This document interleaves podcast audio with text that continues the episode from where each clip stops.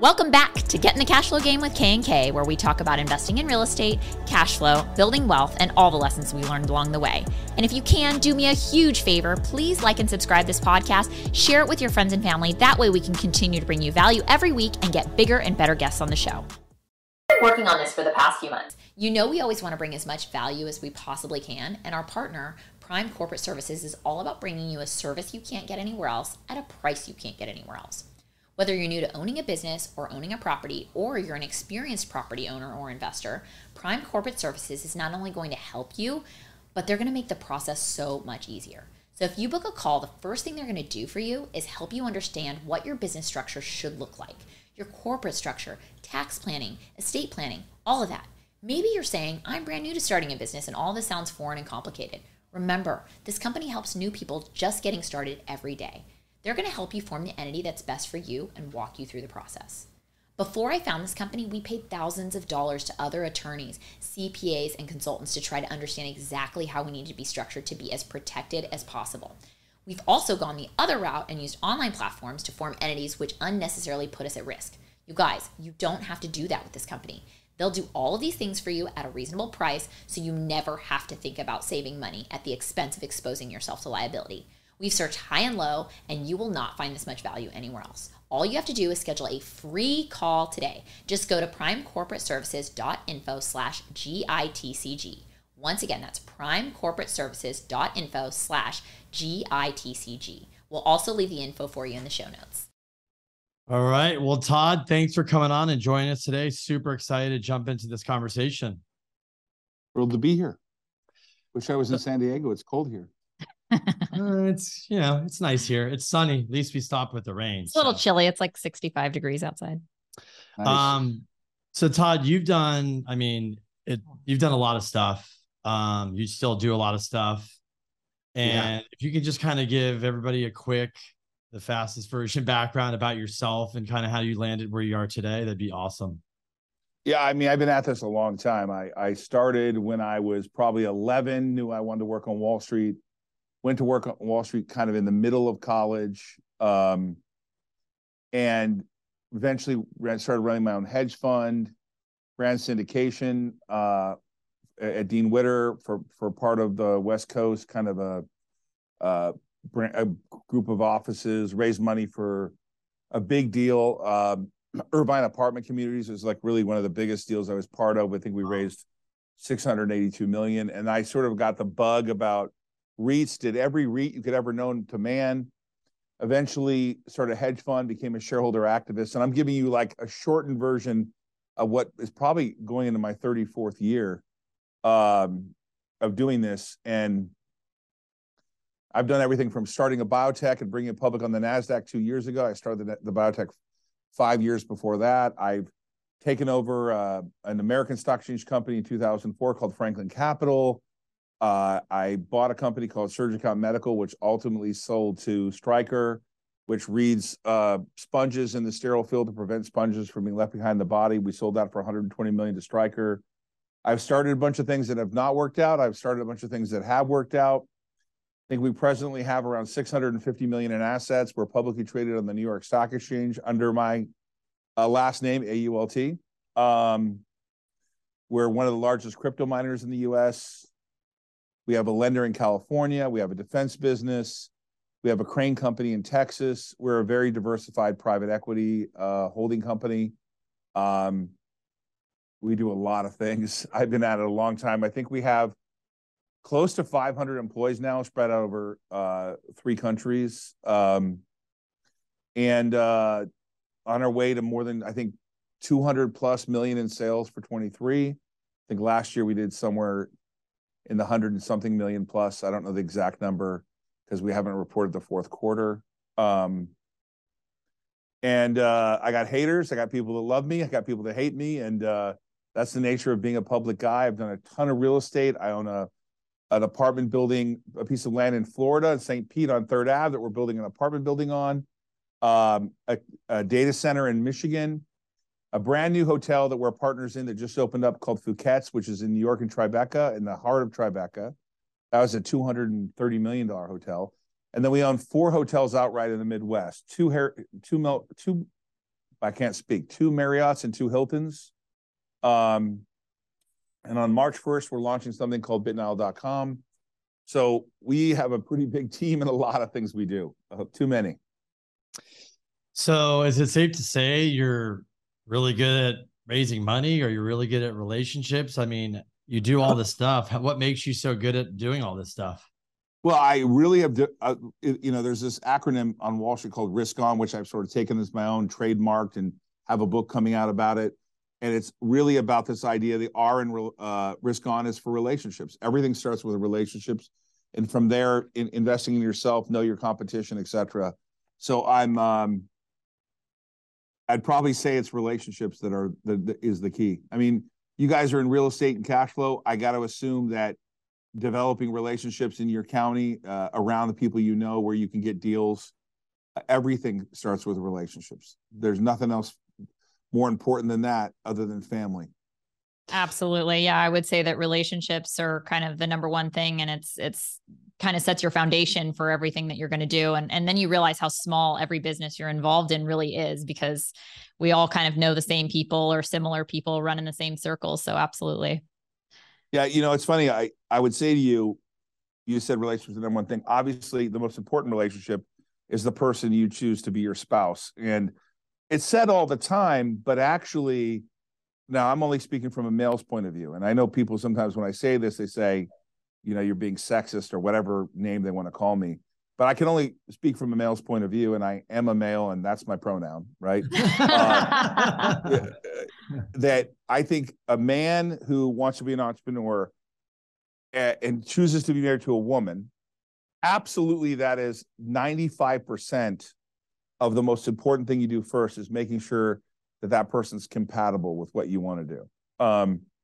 There's an analogy that, you know, a man marries a woman hoping nothing will change, and a woman marries a man hoping everything will change. Like, he won't go out as much, he won't party as much, etc. But if you can figure that part out about picking the right spouse, and really they understand what you want to accomplish along the way, then you can be an entrepreneur, you can make money, you can go do things that are outside the norm of having an 8-to-5 job. And I don't know where this this conversation is going to go, but I think that's the most important relationship, and it feeds the groundwork for everything else. Yeah, huge. No, I agree. I mean, when before we jumped on, you thought how long you guys been working together, and you didn't realize, well, we work together, we're married, we have kids together. So the one question is, how in the world do you work with your wife, and you're not divorced and all this? And I think you just said, well, you got to be with somebody that's willing to understand this. And if you're not, it could be a problem or not. Right. So that's what you're kind of talking about. Yeah. If you, I work with my wife, she runs our family office. So we have a family office that controls a bunch of our investments, and she helps run that. She handles the day-to-day of the family office. I worked with her at our regular company at one point, and that didn't work so well. In fact, I would argue that it was like, that doesn't work for everybody, because I was sort of like very aggressive in what I needed her to get done so that I could pay bills and things that I needed done. And we ultimately brought in someone to manage that part of it, and that made things work for us. I think that it's important, if you're going to work with your spouse, that's another level. That's like another level, you know. But the funny part about my wife is that if I weren't working, I would be with her all the time. In fact, I travel with her all the time. That's my favorite thing to do, is to be with her. So I think back to the point about, like, you kind of know when you're married if you're headed home after work, or if you want to go to the bar and hang out with your friends, and you're not spending your time with your wife, right? So my wife, you know, says, you know, occasionally still says, "Do you want me to go?" And I started, just default that I want you to go everywhere I want. I am. Just come with me to everything I want to go to. So if you can figure out how to work with your spouse and be married, and stay married, that's even more impressive than me, because I could tell you that I think that your situation where you work and are married, it's a harder gig, which means you got to have a solid relationship. Well, it definitely wasn't easy at times. Obviously, in the beginning, it's tough. But, you know, I think the one thing that I gathered from what you said is that working together wasn't great because you were essentially her boss. And so I think that when you have a husband and wife that are working together, each person has to trust that the other person's playing their role, and it can't feel like a boss employee situation, because we definitely went through that too. And then I was like, okay, yeah, that's not going to work. Yeah, so exactly. You shuffle things around and then you figure out how to do it. And I, for me with her, the things that she's in charge of, I just like, I'm prepared to let her handle it her way. And as soon as I gave up the idea that I would tell her how to do it, I would just be like, you got to figure it out. It's your thing. Do whatever you need to do. Right. And if you looked at the worst case consequences, I was able to figure out that the worst thing that could happen wasn't that bad. So I just sort of gave up control of those things I couldn't control. Right. But it's, I think back to what I was saying about relationships is that, so she has to understand where I want to go. She has to agree that she wants to come with us. And I have to agree. The thing that worked out with my wife and I in the beginning was that she said, I want to have a family and I want to be home. Now, I was married before. And when I married my first wife, I came out of poverty and went to college. I wanted double income, no children, sort of the DINK model, right? I wanted double income, no children, and then eventually children. And then after we had children, I wanted her to still work, and I wanted to still work because that combined income was powerful. But after we got a divorce, out of the blue, she wanted to get a divorce after 12 years. And I had two little kids, very little kids, basically like toddlers. I discovered that wasn't important to me, right? And that I wanted to be the breadwinner, and I wanted someone that was at home taking care of the family because I wanted a bigger family. So if you guys can just get together on what you want, and it's true, right? You're not trying to make the other person happy, that they actually want that, and it's powerful. Like I have an assistant who's told me by the time I'm 27, I want to have kids. She has a plan and she has a boyfriend, and whatever leads to that scenario, she at least knows what she wants, right? It's important for people in a relationship to know what they want. And I segue that to raising capital, because you said how much, raising capital is your specialty. I have probably raised $400 million over the last 2.5 years, and maybe $500 or $600 million over the last, say, 7 years or so, right? And those are all based on relationships, to where if I raised money from you, if you were an investor in a private deal of mine and it didn't work out, I would work hard to figure out a deal you could get into to make sure that I, as my lawyers say, I don't leave any body behind, right? If I'm in war, I drag all the bodies with me, right? So the funny part about it is the public investors, the stock goes up and down. I can't control that. But my private investors who help me get control of companies, they've all drug along with me in good and bad times. And so I find my private investors, the ones I have relationships with, personal, they stick with me no matter what. I find my public investors, if they buy it and it goes up, they had a great idea how smart they are. And if they buy it and it goes down, I'm a piece of shit and I'm an asshole. Right. So that's what I've noticed about, and that's all that I don't have a relationship with them. Right. But if I have a relationship with someone, you can shoot your way out of any problems. If you buy a house together and it's not working, you guys can figure out a way out of it.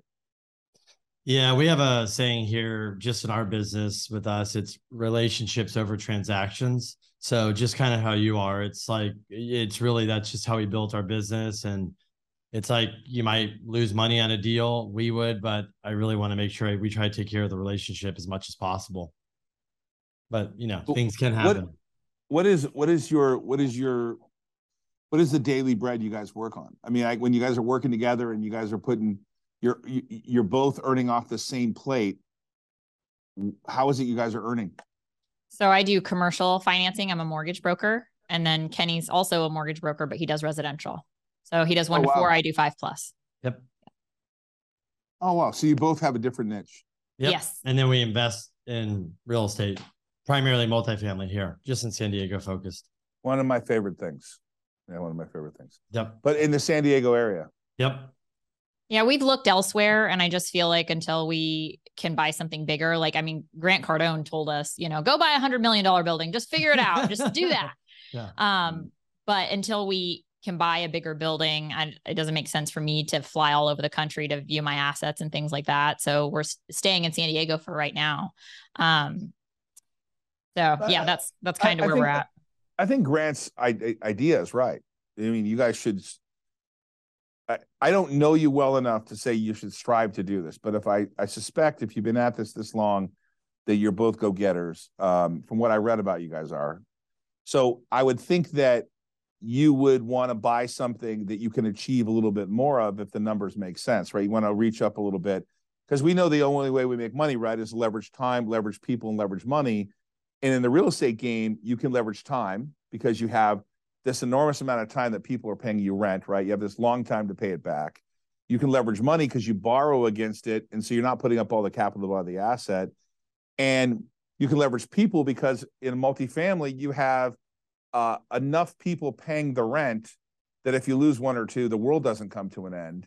And there's nothing greater than it. I mean, the depreciation of the asset over time, the monthly cash flow from the lender, the renters, and then in a cycle of a down cycle where you're able to finance at a lower rate, taking out capital. I mean, if people give it the right course, real estate is by far, especially bought in the right area, the most, I would say the most controllable thing I've ever done is own real estate and Bitcoin. Mm-hmm. Now, I would argue that Bitcoin is a problem because you can sell it really easy, very liquid market, whereas real estate takes time to sell.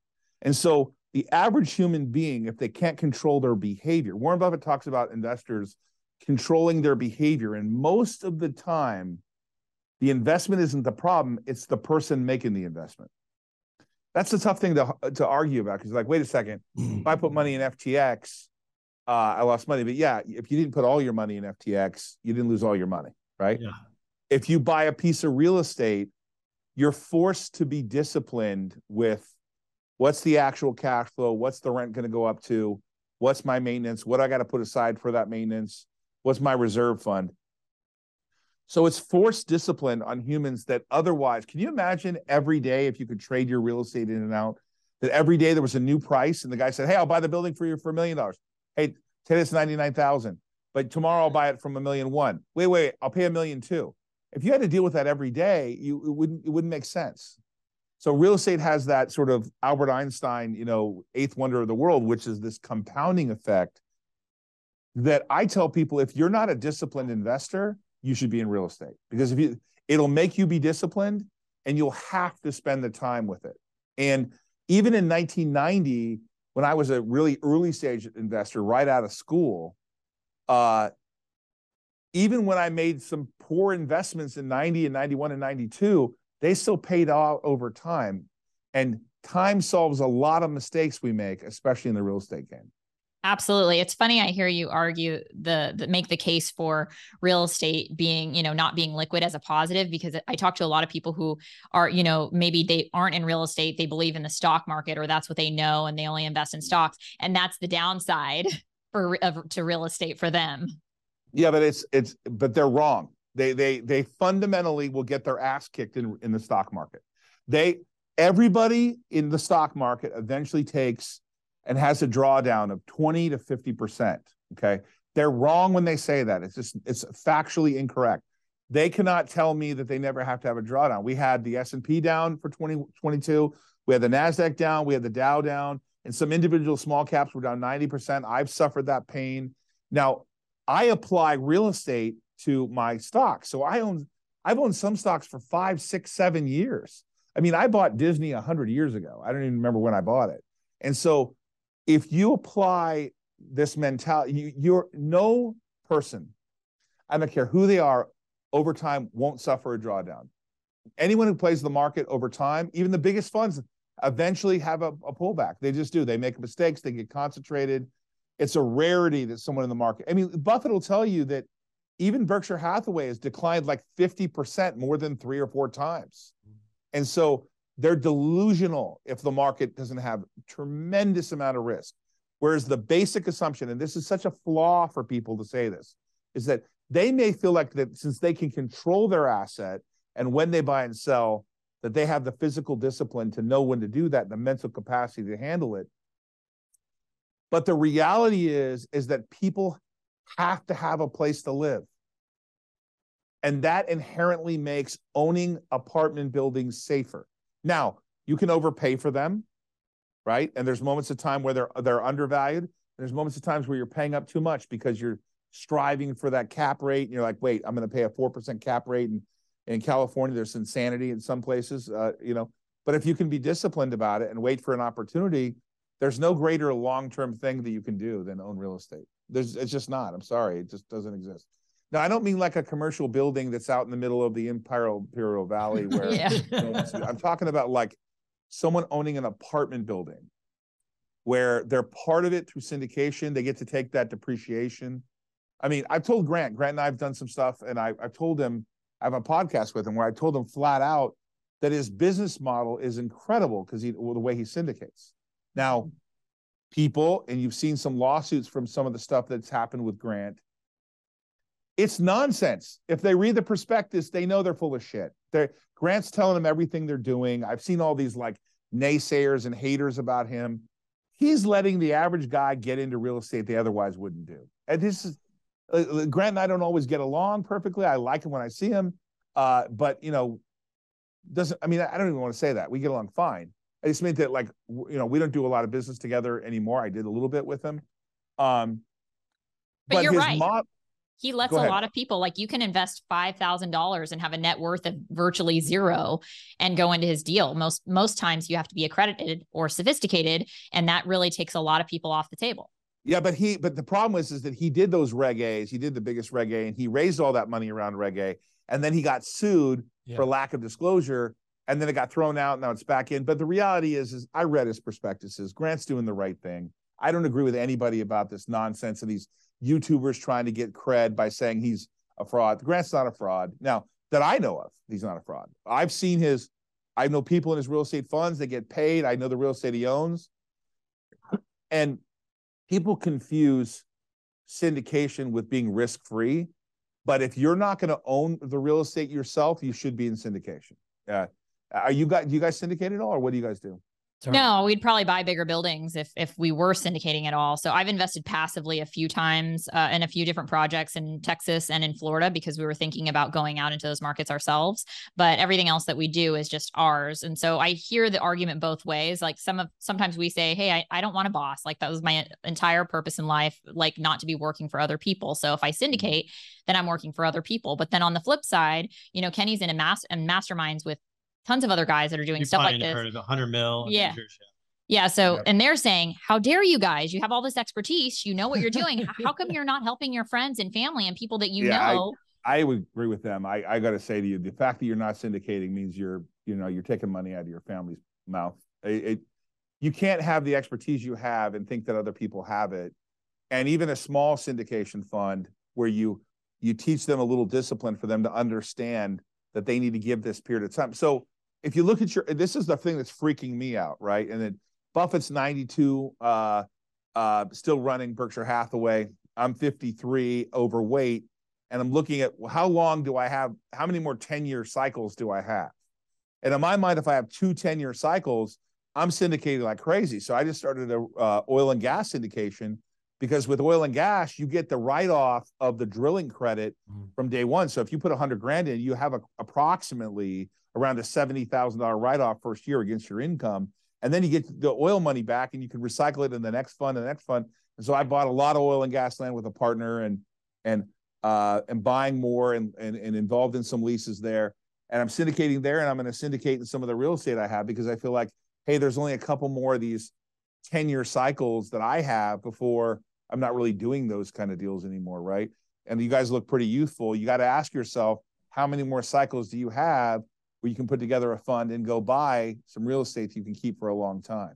So I think without that leverage, and you have to do it all on your own, it is a choice as to whether you want to have to deal with the public and deal with their money, or do you want to just keep it your own? I mean, there's an argument to keep it your own, but then it's going to grow slower, right? You're not going to have the freedom you have to get better deals and bigger deals, et cetera.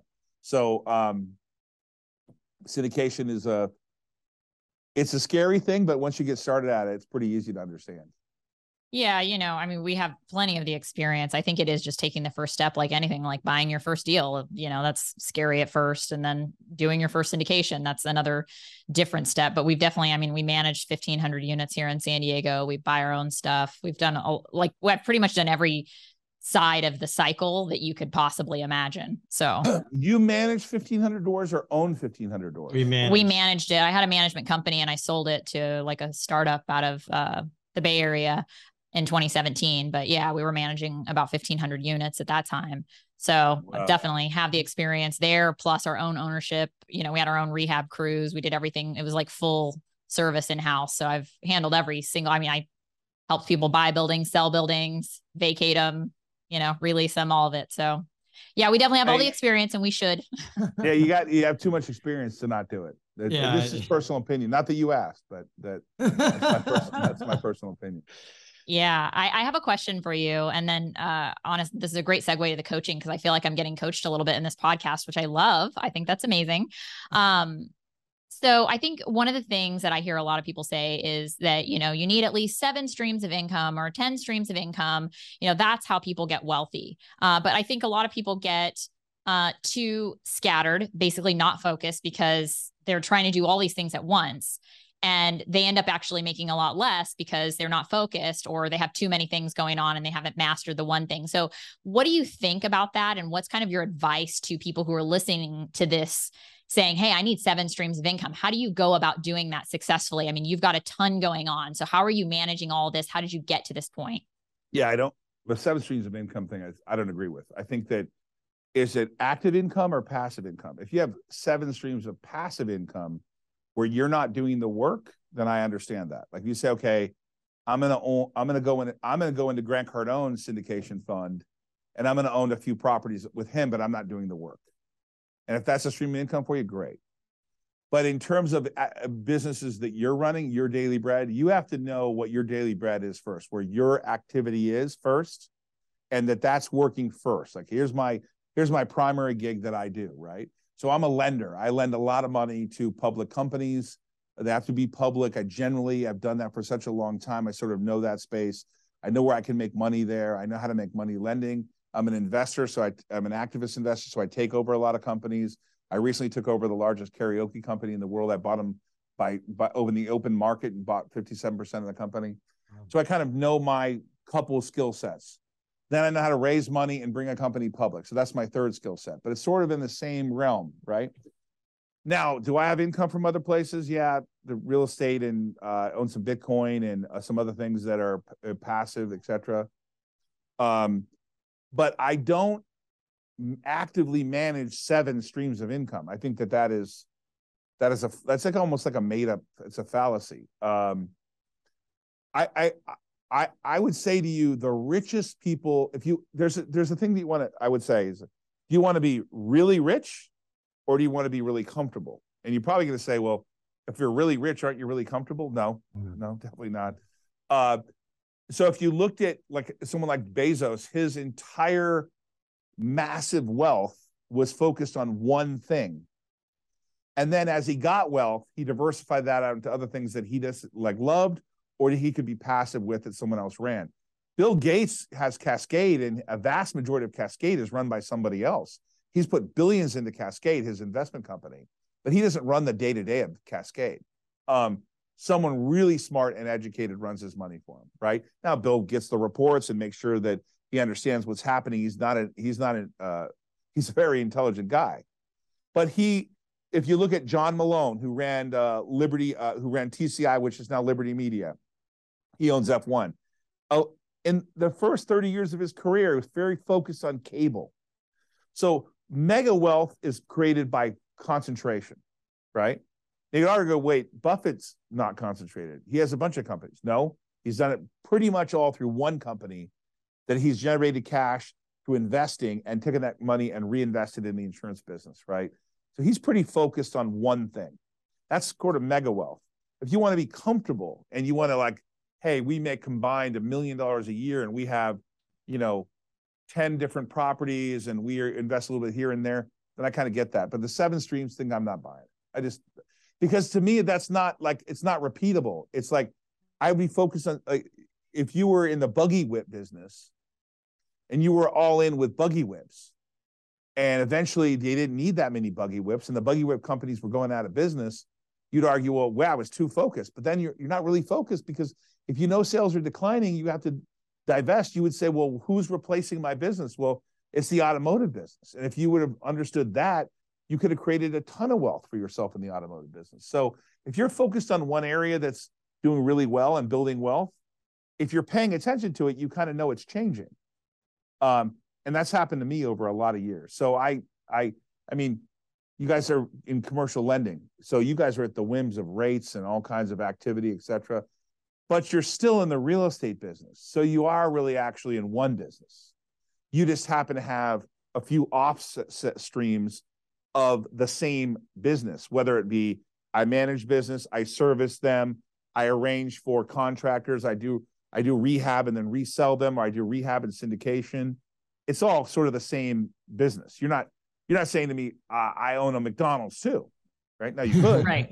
But if you owned a McDonald's and all your real estate businesses, trust me, you'd be like stressed out of your mind. So, I just love hearing that from you, because I feel like I've definitely heard this said many different times. Some people say 10, some people say, eight, however many streams of income, but I feel like I've only ever heard it from people who have nothing.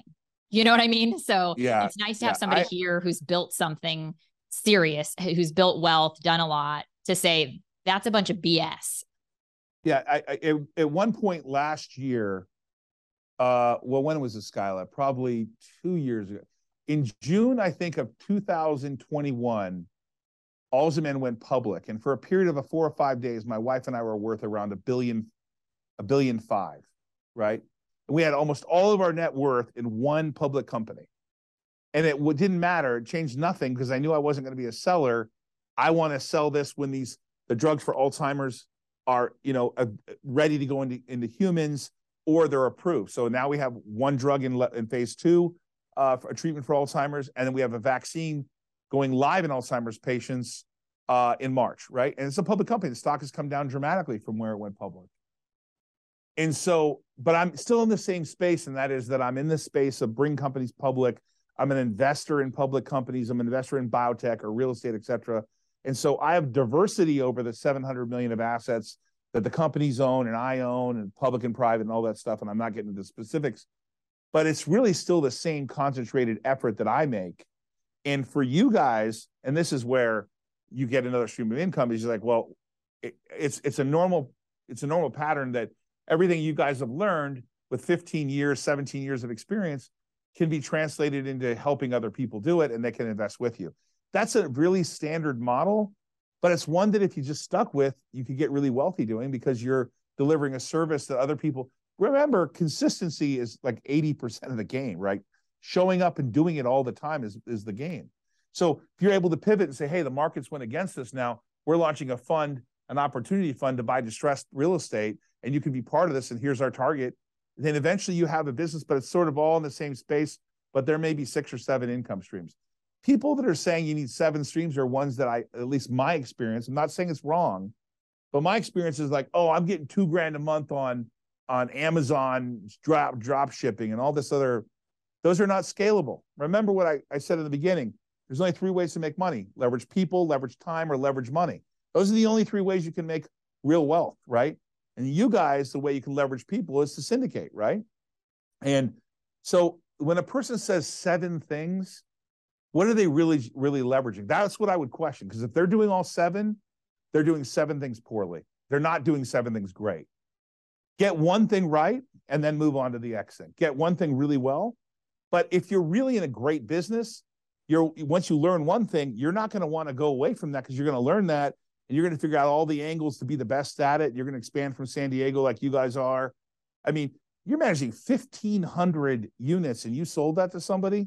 That in itself is impressive, right? Just that one thing, right? So if you decided to run a management company now, I was just having a conversation with my partner last night, my business partner, and he said that he remembered this deal where they put $100 million into venture capital.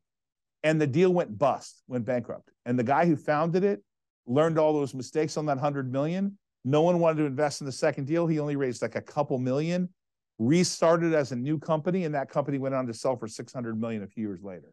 Wow. So I would tell you the number one thing I see people make the mistake on is they don't understand that if you want to go to a teaching hospital, if you don't want to learn from somebody else and you want to do it yourself and you think you know what you're doing and you don't, you're going to get an ass whipping first. So the reason why people pay you or take a course or want to do syndication with you if they're busting into the game is so that you can tell them, here's all the stupid mistakes I've made, right? And I promise you, you guys have made a bunch of them. And I can assure you that I've made so many mistakes. And it's only consistency and persistence and a commitment to what I want to do that lets me keep going. I've been down to the, I've been beaten into the ground, but I wanted to be on Wall Street my whole life. So I stuck with it on days when I didn't want to be here, and I thought about doing other things and it brought me back here. I probably harped on this 7 streams of income too much. You guys. I think it's good though. I think people need to hear this more because people are all over the place to me. There's so many distractions and like you said, and the big thing when I'm in rooms with guys that have done big things, it's like, get focus, get clarity, right? It's like, quit, get rid of all the shiny objects. It's hard because this world's distracted. When Warren Buffett and Bill Gates got together as friends, the parents and families knew each other somehow, and they brought them together. I think it was Mary Gates who brought them together, and they were in a room, and Warren Buffett's father, Bill Gates' father, asked him to write down what they believed the number one thing that they had that made them successful. And both of them, without even consulting each other, on the same piece of paper wrote focus, right? Focus leads to everything else. When you're trying to focus on 7 different things, you're going to get nowhere. That's probably the hardest lesson I've learned, which is, well, I was just about to say that when the company went public a year and a half ago, Alzamend, and it was business went public and it traded about $3 billion worth for a couple of days. Someone said to me, wow, man, this has happened almost overnight. And I said to him, I started the company 5 years ago. I've been at this for 30 years. If it's overnight, it's not really real. I mean, you see the Social Network, the movie with Zuckerberg concept, and you see it dramatized, but it's never really overnight. And if it is, it's a rare circumstance, and it's a circumstance of survival that's rare. It's not the norm. There's no real overnight. It doesn't have any value if it's really overnight. The things that have value take time, like your relationship. You guys been together a long time. That's what has value. And that's what'll keep you guys in check. And that goes back to my original point, which is the relationship, starting with your spouse. If you guys are doing this together, that's a rarity, but you guys are doing it together.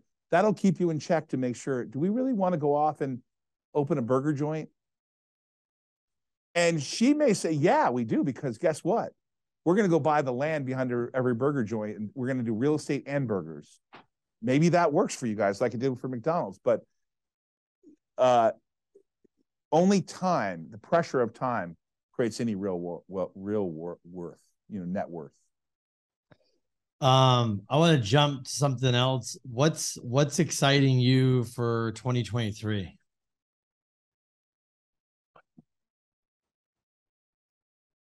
I hate to, for me personally, I'm launching something called BitNile.com, which will be the first. When will this be published by you guys? 2 weeks. So we're launching something in the metaverse that's never been done before, and that'll be out before this next 2 weeks to tell you guys about it. So I'm very focused on that. I believe Bitcoin is here to stay, and if you look at the history about what just happened with SBF and FTX and the debacle that happened in crypto and that sort of sell-off last year, that sets the stage for the fact that asset is still here to stay. It's uncorruptible Bitcoin. It's been around now for 11, 12 years. And so I think everyone has to own some. And my mission right now with BitNile.com is to create an environment where Bitcoin and other crypto can be, there's a use case for it.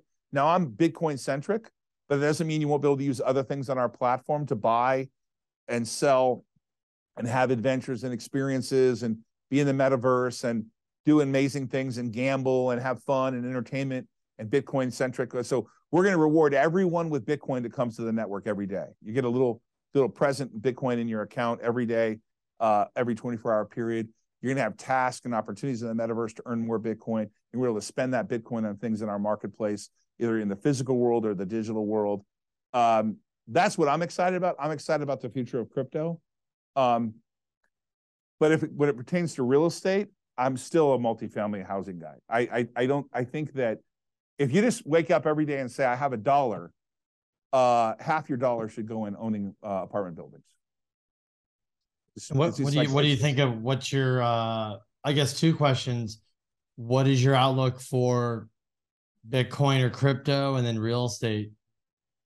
On the real estate side, I think the cap rates have got a little out of control, and the higher rates have brought that back to little reality. I mean, we're even having, you know, issues with St. Petersburg and kind of what we're going to do there in the space. Unfortunately, the demand for apartment buildings is still going to be there. And so they're still going to have to be built in people. This is just not something that's going to go away. It's just the debt markets, right? The debt markets are messed up right now a little bit.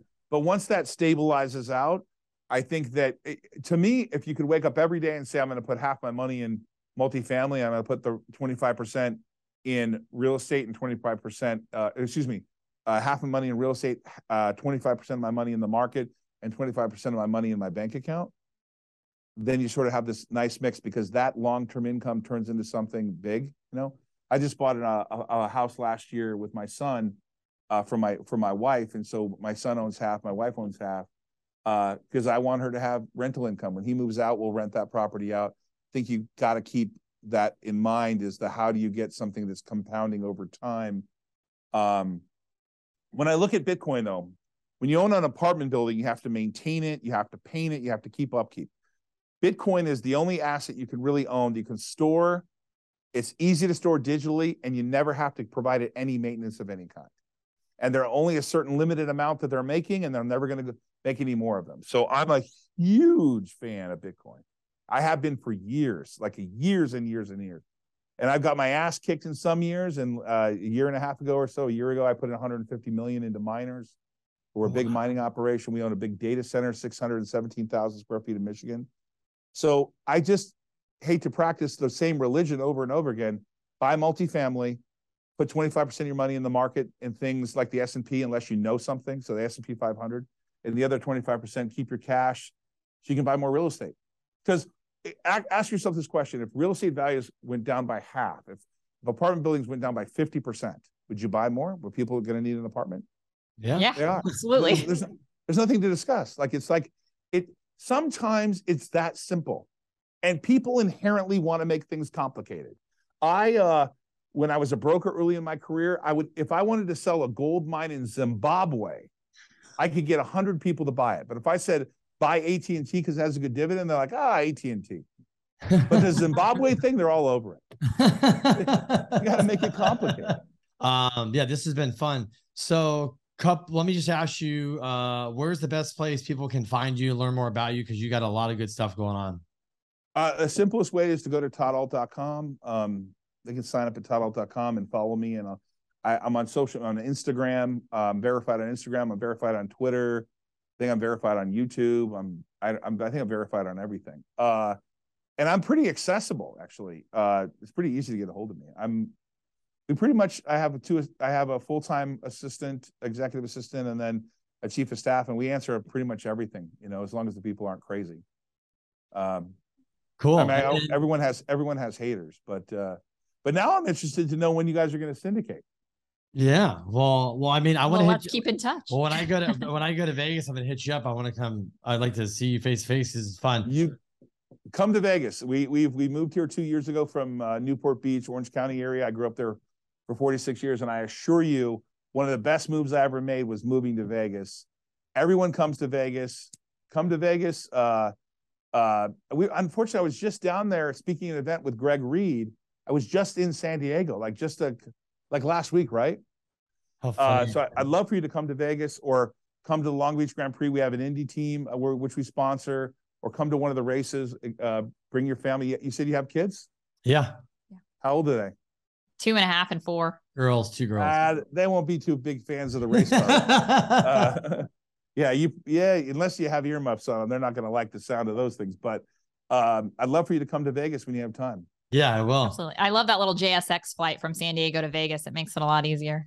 Easy flight. Yeah, we just bought here at the company. We just bought a G550 from a beautiful Gulfstream, and wow. We took it to San Diego. We took the crew down there to speak and attend a couple events, and kind of the similar thing to JSX, although JSX is open to the public.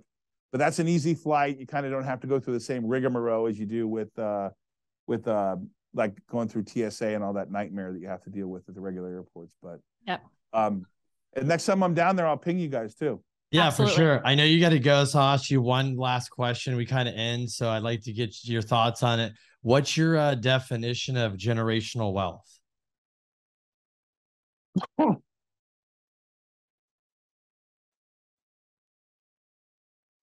I would say I have a different definition, and that is when a family member comes to borrow money from me, I usually say to them,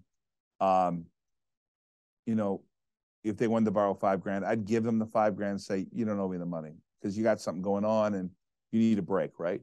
I think generational wealth is that you have the ability to take care of your family where everyone has enough to be comfortable, but not enough to do nothing. That makes sense? Yeah. And that's sort of, you've heard that statement before. That's sort of a Warren Buffett mentality. Generational wealth.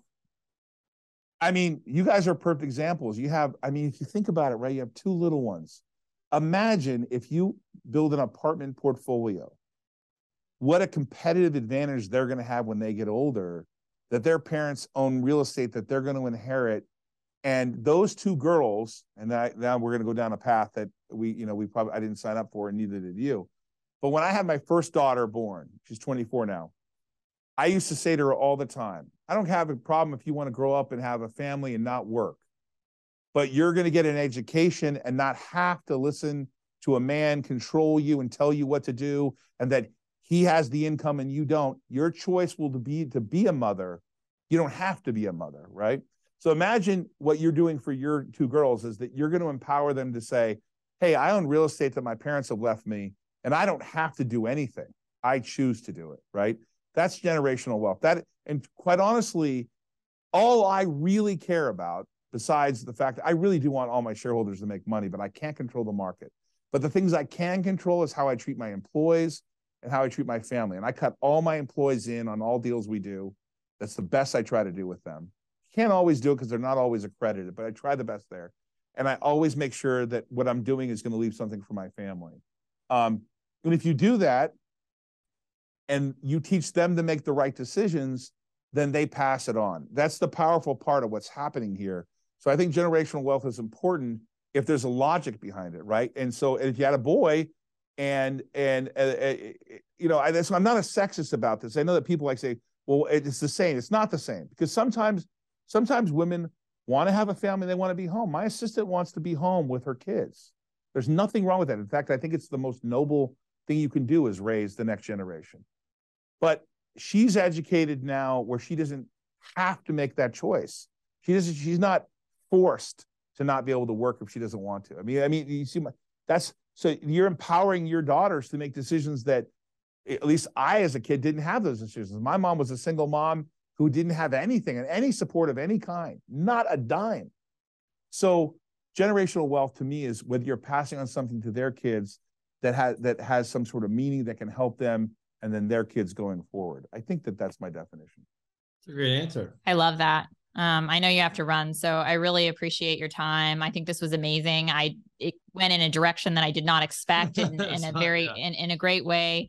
And I can definitely see how you'll be fabulous at coaching and your courses and all of that, because you definitely have everything that I could think of that would be a mentor. So absolutely. Care. Yeah. Thank you so much. I appreciate that. All right. We'll catch up again. Yes. Yeah. Thanks. Have a good day. Take care, guys. Bye-bye.